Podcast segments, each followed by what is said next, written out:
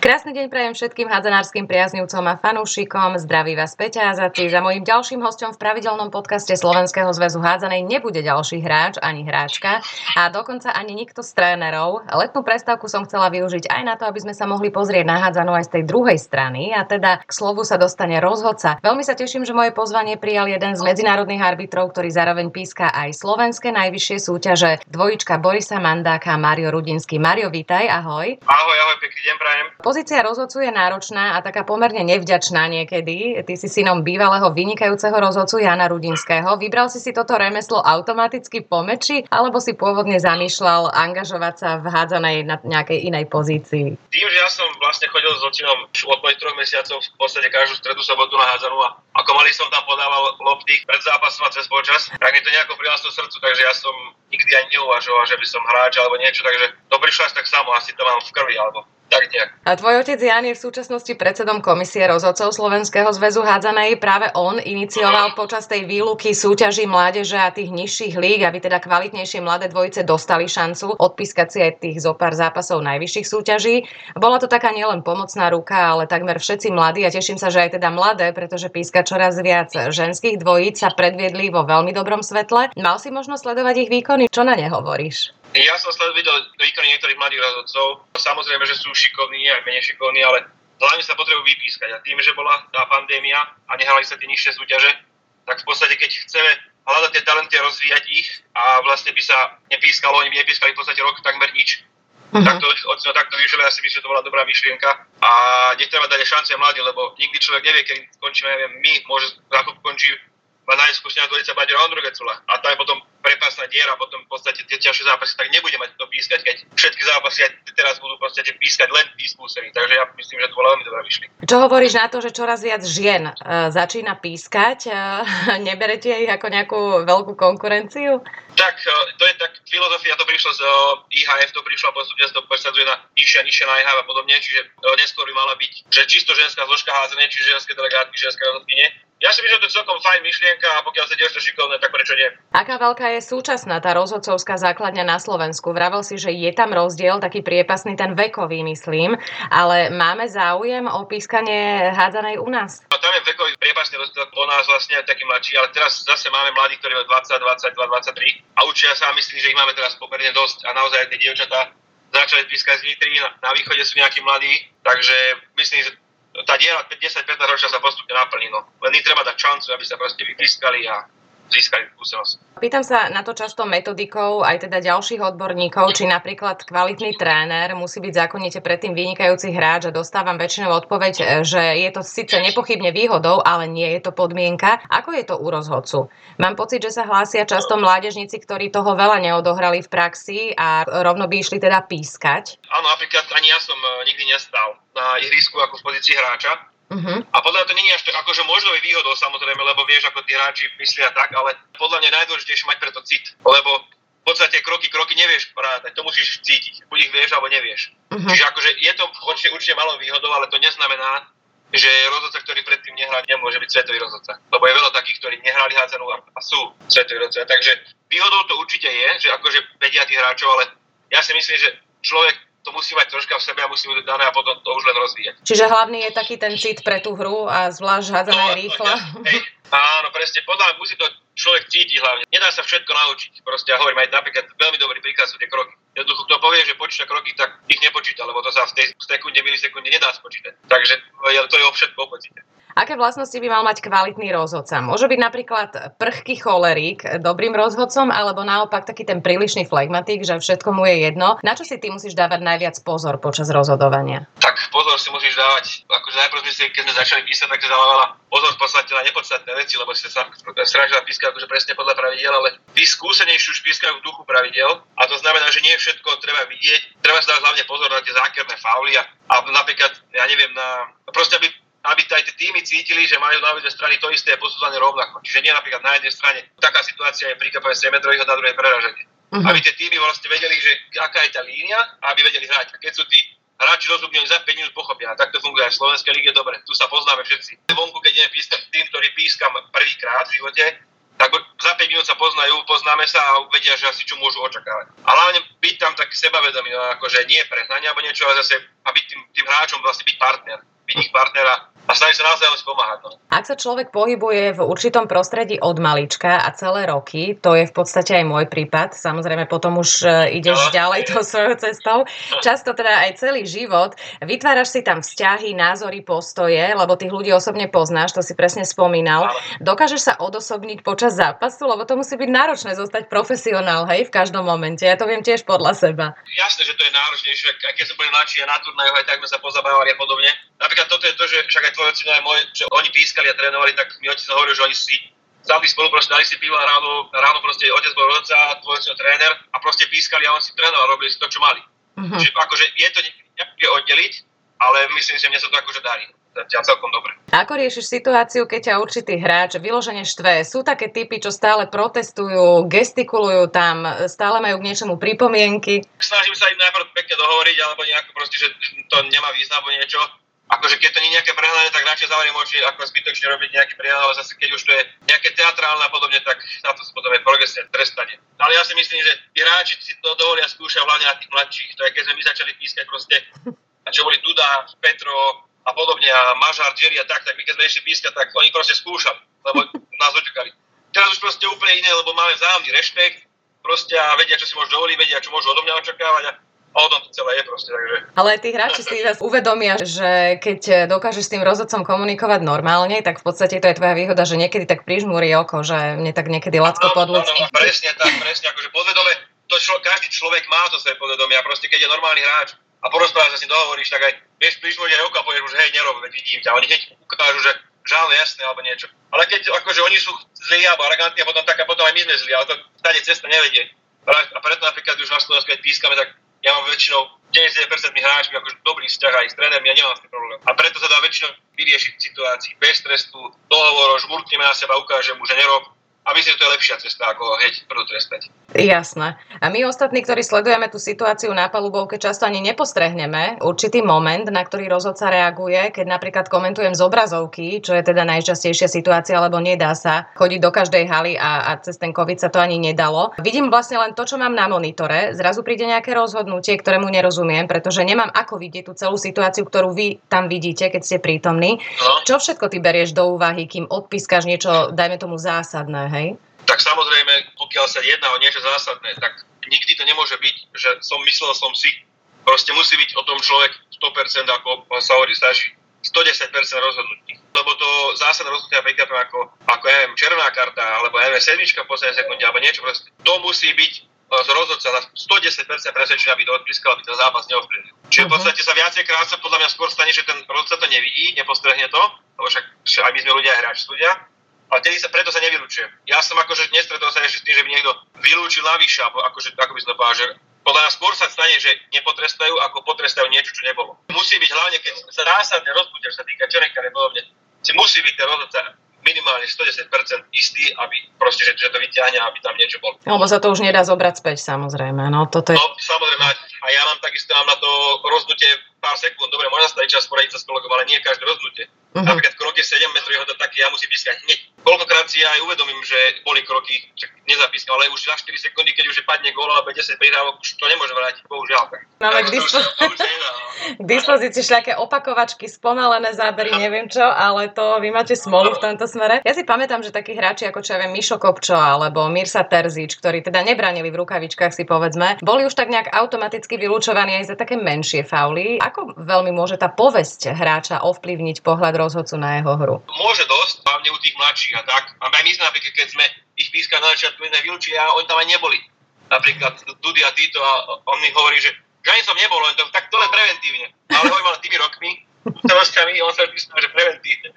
Hovorím, no. A potom už teraz tými rokmi skúsenostiami, oni zase vedia, že čo si môžu dovoliť, oni sú rozumní všetci aj ten Miza Terič, čo teraz tento rok pískal dvakrát aj v Polsku, aj za národiak. A on proste, ako, ako oni hrajú tvrdo, ale hrajú korektne. Oni nie sú nejakí, že zákerní alebo niečo vôbec. Ale je to pravda, že keď sme boli aj my mladší a išiel, ja neviem, pískali sme, že išiel Jerry proti sebe s Dudím a ešte bol tam Laho, No tak to už som len čakal, keď do už som vylúčoval. Ale teraz proste už to je úplne inde, takže akože môže to od tých hlavne u tých neskúšenejších a mladších určite to môže Už to tak nejak ten rozhodca tiež čaká, že to nebude no. jednoduchý zápas. V podstate na to čaká, no, ako by som povedal. Tie nové pravidlá hádzanú výrazne zrýchlili, museli sa teda zrýchliť aj schopnosti rozhodcov a aj ich fyzická kondícia si povedzme. Ako sa vy udržiavate v tempe? Pravidelne behávame, uh-huh. minimálne musíme behať pravidelne. A samozrejme, ja som teraz začal aj sa pripravať aj tie funkčné tréningy a podobne, lebo tá hádzana naozaj je rýchla. Keby sme pískali pred tromi týždňami prípravný zápas Dánsko-Švédsko. A ja keď som sa proste otočil ten prvý útok, lebo som nečakal, že proste sme boli zvyknutí, že aj z našej ligy hrajú niektorí pomalšie, tak už ten HCL stál vedľa mňa proste. A to bolo sekundu potom, ako dali gól. Uh-huh. Takže tá je naozaj rýchla a proste ten, tá fyzická príprava musí toho rozhodcu byť, sme to aj pochopili tak sme sa začali to pripravať, lebo s kyslíkovým dlhom sa veľmi ťažko robia ťažké rozhodnutia. to ťažko sa robí všetko s kyslíkovým dlhom. Aj keď treba určite pripomenúť poslucháčom, že rozhodcovská profesia nie je ako ten chlebík, ktorým si človek zarobí na živobytie, čiže vy sa musíte, väčšina z vás, teda popri tom rozhodovaní aj venovať nejakej tej robotičke.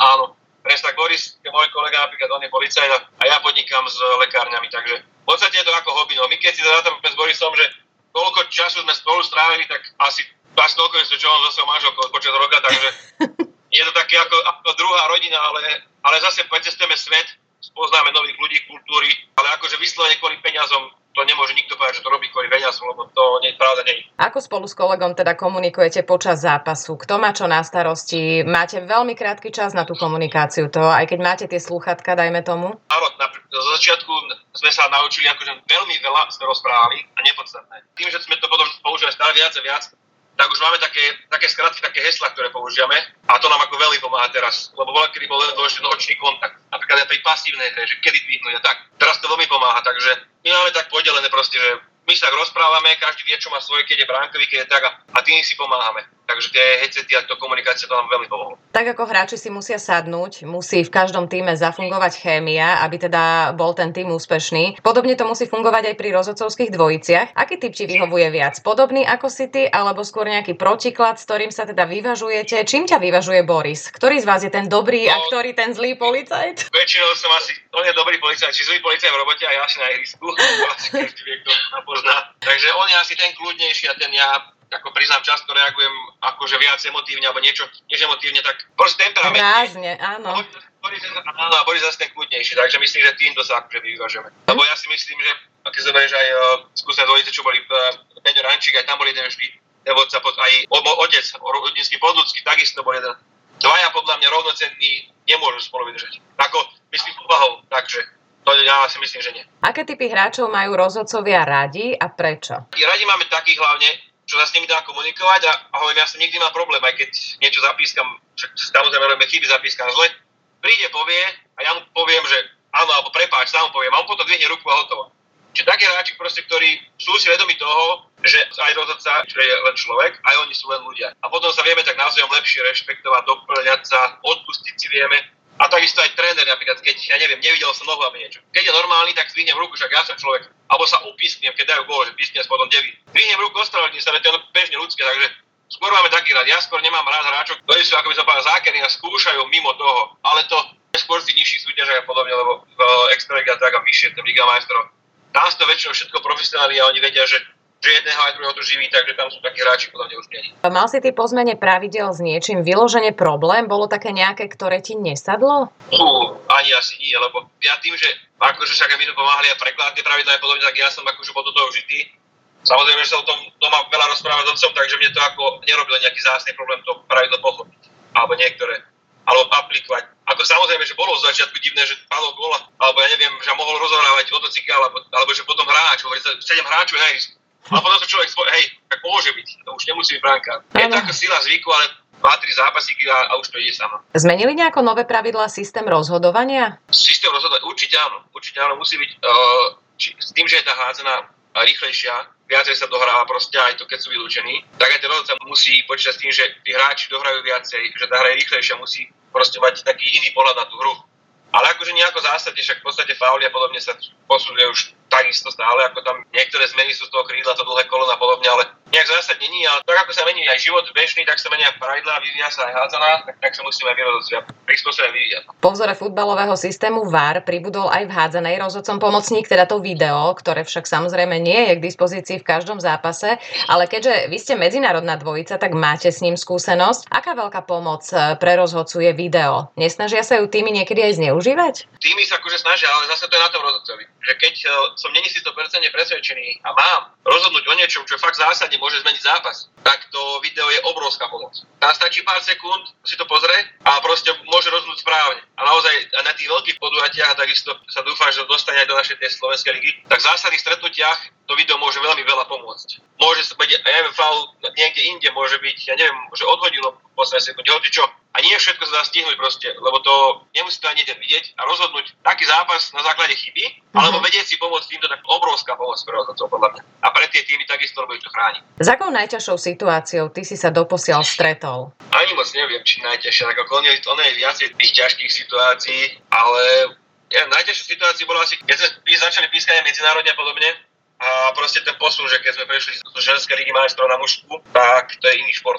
To sme prvých 20 minút pozerali s Borisom, že či sme nastúpili do nejakého iného vlaku, že do, namiesto toho sobáku do ICčka. Takže akože to, že prispôsobiť sa tomu, to bolo akože to fakt sme pozerali jak puci, tak toto je, to je akože, ale inak tak situácie sú ťažké, rozhodnutia sú ťažké, ale tak to každý zápas väčšinou, takže to nemôžem povedať, že by som mal nejaké extrém ťažké rozhodnutie, ktoré či bol dobré alebo zlé, to je už jedno, ale toto bolo také ťažké, že sme to akože proste sa adaptovať že by sme prvých 20 minút nevedeli ani, čo sa hrá v lebo to bolo fakt, to, kto zažil ako rozhodca, tak to môže len potvrdiť, že to je fakt to je iný level, preto je skok strašný. A to musí byť aj také náročné, lebo e, každý z nás má z niečoho rešpekt, dajme tomu, hej. E, ja napríklad z kamery nie, ale keď v hľadisku sedia živí ľudia, tak s tým som mala veľké, dlhé roky e, problém, že som mala úplne aj blok a musela som s tým zabojovať. Nebolo to na mne vidno, ale viem, čo som cítila vo vnútri a pre rozhodcu, ktorý musí pôsobiť naozaj ako autorita na tom ihrisku a teraz prídeš do niečoho takéhoto. Ako s tým vieš bojovať? A, akože potom to si už človek zvykne, už potom sa tam cíti ako doma a podstate takéto zápasy, tieto veľké zápasy, ťažké zápasy,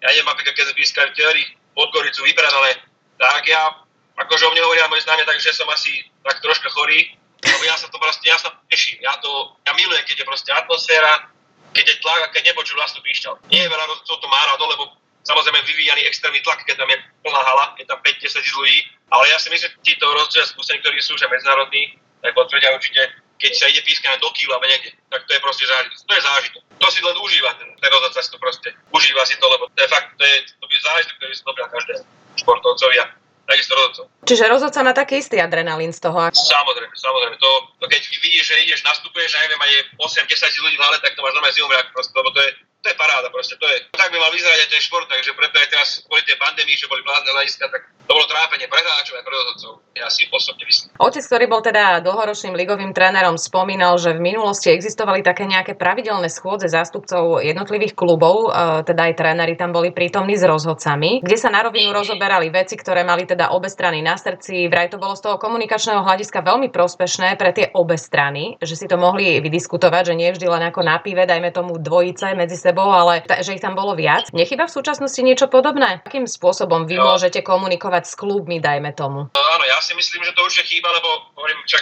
môj a tvoj to prežili asi v podstate rovnako rovnako období tu a tak. A oni potom mi hovorili, že oni sa stretávali proste, komunikovali si to ako normálni ľudia a potom v podstate nebolo také napätie medzi nimi ani na, ani na a v dnešnej unáhanej dobe to naozaj chýba, že tí, napríklad tí rodcovia sa nestretnú s tými klubmi, zástupcov klubov, s tými trénermi, porozprávajú sa otvorene, čo, ako, prečo, lebo a ja nemusím mať všetko správny názor, takisto tréner nemusí chápať, prečo ja nejako niečo rozhodujem. Uh-huh. A to by bola veľmi dobrá cesta ja, sa akože o tom porozprávať a otvorene si povedať. Samozrejme, nie bez hádok, bez čo normálne si poviem proste na rovinu, toto sa mne nezdá, alebo nám ako trénerom, trénerom, toto nám ako rozhodcom. A ja si myslím, že to veľmi chýba, ale očo sa niečo takéto snažil, ale tá dnešná unáhaná doba, niekto povie, že ja nepôjdem na jeden deň alebo na dva dní sa s rozhodcami, alebo ja neviem, alebo rozhodcovia povedia, že ja si nepôjdem sa s trénermi na čo. Ale podľa mňa, viem, že to bolo a bolo to podľa mňa dobrá vec. To bolo.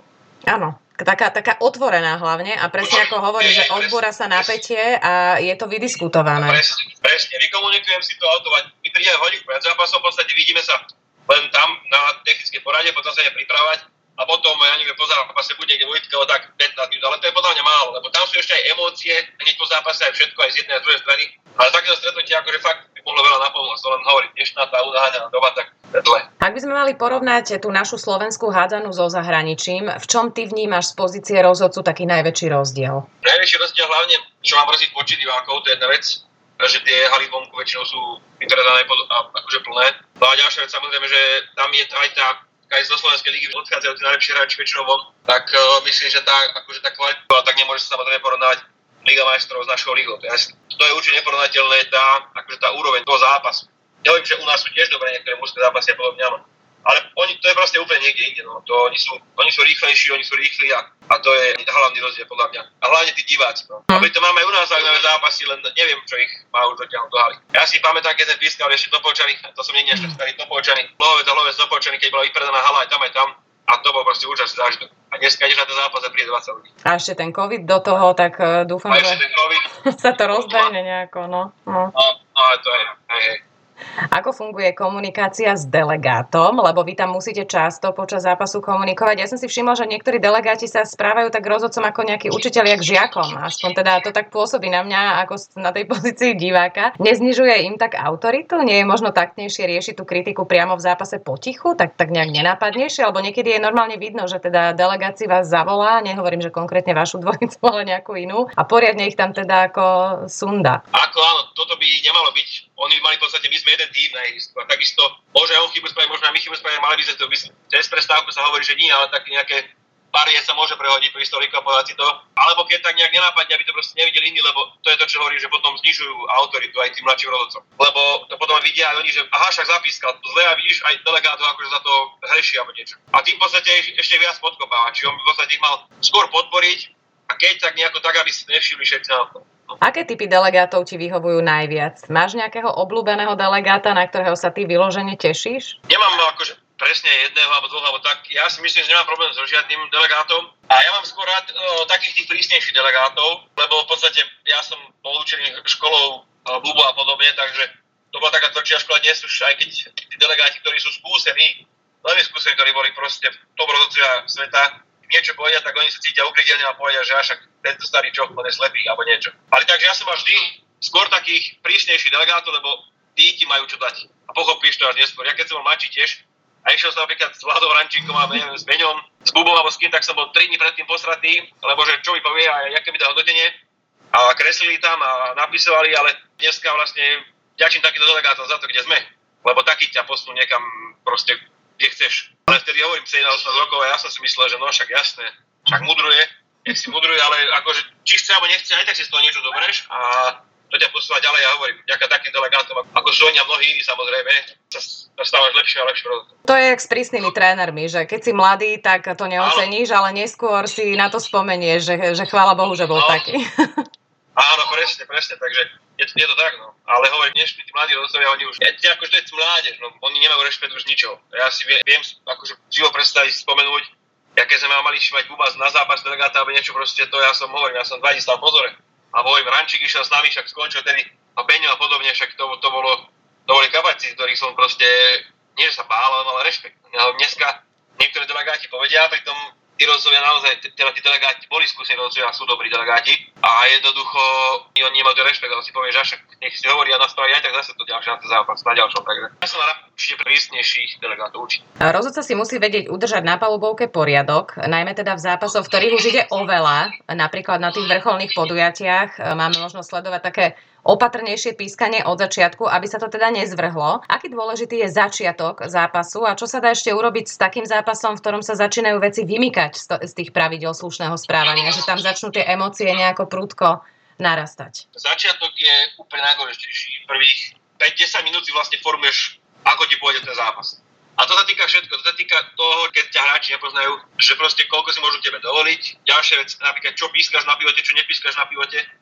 keď už necháš tvrdú hru, sa zobudíš a vylúčiš niekoho za ťa, sú tak pod sa je akože s prepačením debil, lebo to nemôžem. Buď si spravíš prelak na začiatku, alebo to už necháš tak. A keď sa ti už to začne vymykať spod kontroly, tak snaží sa to udržať čo najviac na úzde, či už radšej vylúčiť viac alebo niečo a dostať tie emócie proste pod kontrolu. Ale hovorím, najdôležitejšie proste, prvých 5-10 minút si formuješ a robíš, robíš si rozhodný zápas, aby aj tí hráči chápali, lebo oni všetci rozumní a u nás ľudia všetko, oni vedia, aj ako posúdeš pivota, aj to, keď mu nedáš žltú 20 minút za to, že niekoho ťahá na pivote, tak to bude robiť ďalej, ale keď mu tretie minúte na žltú kartu, tak povie, aha, on to vidí, nebudem to robiť. Lebo tí hráči sú veľmi rozumní s tom. Je to veľmi dôležité, ako si spraviť zápas. Tak sa budeš mať celý zápas. Čiže začiatok je vlastne kľúčový. Akože áno, presne tak. Ale nehovorí, že sa to nemôže zhrnúť aj neskôr, lebo sa stalo, že bolo o 10 zrazu dotiahli.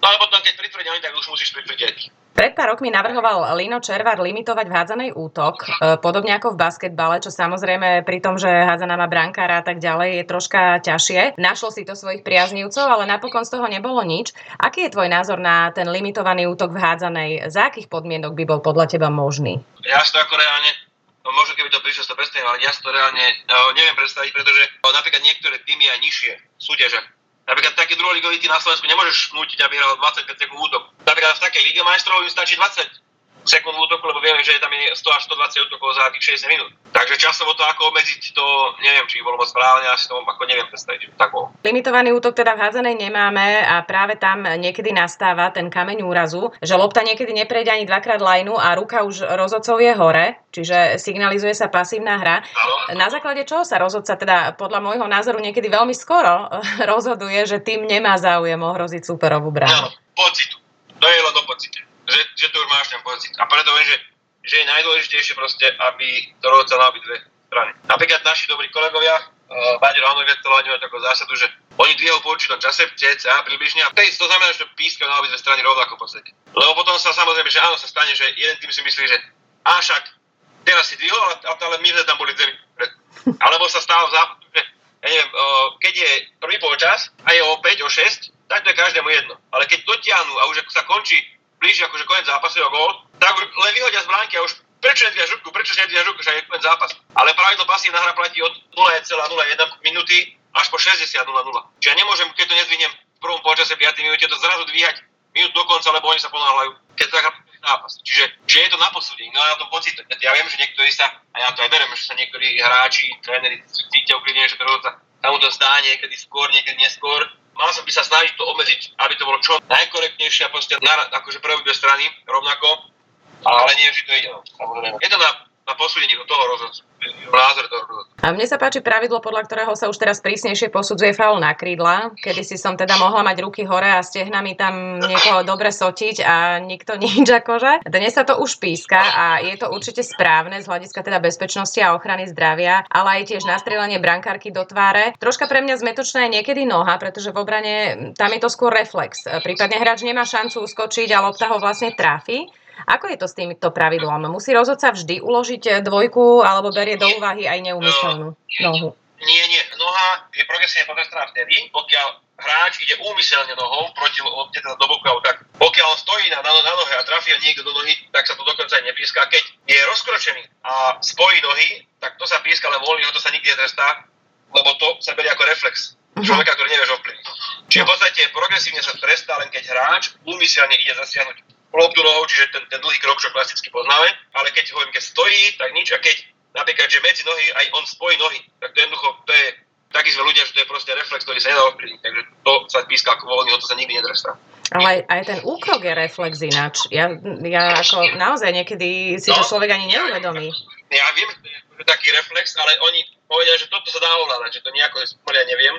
Ale akože v podstate tiež, ja som nikdy nestal ako profesionál hráč, ale koľkokrát viem, že aj v iných športoch proste to tam natiahneš, alebo futbal sme hrali ako kamaráti a išlo to mi to okolo hlavy, ja som proste tú ruku, ja neviem prečo dal. Akože možno byť rané, no ale tak pravidlá sú bohužiaľ tak, tak takže musia tak písať. A všimla som si, že po zmene pravidel výrazne vynikali týmy, ktoré sa s tou zmenou stotožnili okamžite Výborná je napríklad hra bez brankára, tá nám ide teraz aj v repre celkom dobre, ktorá ale má svoje pravidlá, hoci teda tí starší brankári zrejme asi neboli nadšení tými rýchlymi šprintami na striedačku, ktoré toto vlastne pravidlo prinieslo, ktoré z pravidel výrazne uľahčilo a ktoré možno skomplikovalo situáciu rozhodcom. Tak toto pravidlo určite zjednodušilo, pretože sme nemuseli stále pozerať, či brankár zišiel, nezišiel, či má tú rozlišovačku, aké má číslo, či to má vystrihnuté, či nemá vystrihnuté Proste to bolo, to bol väčší problém, lebo väčšina potom aj nehrala preto, lebo nemali správne dresy.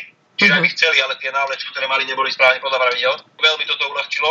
Takisto aj tá pasívna hra, že tých 6 akože je to niekto ťažšie na to posúdenie, že, že musíš to rátať, musíš vedieť, kedy sa ráta tá, tá prihrávka a kedy nie.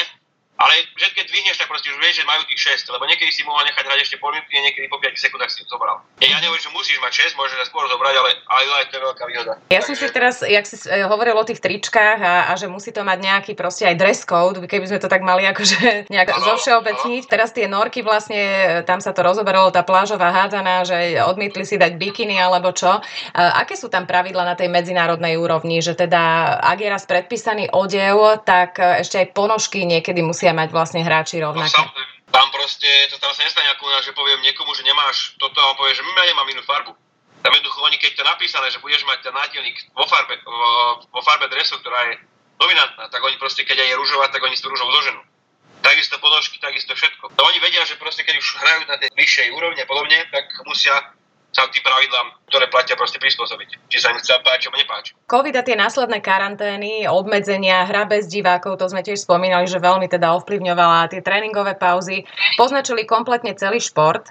Ako poznačila táto situácia rozhodcov? No, rozhodcov aj tým, že sme sa proste museli chodiť stále dať testovať, netestovať, nevedeli sme, či ideme ešte keď sme niekam odletali, že či to nezmenia na druhý deň, nepoďme na 14 do karantény a podobne. A zmenilo to hlavne o tom, že tá hádzaná už nebola tá hádzaná, lebo sme prišli niekam a proste nás zobrali na hotel, kde nás zavreli na izbe, nosili nám jedlo pred dvere a podobne.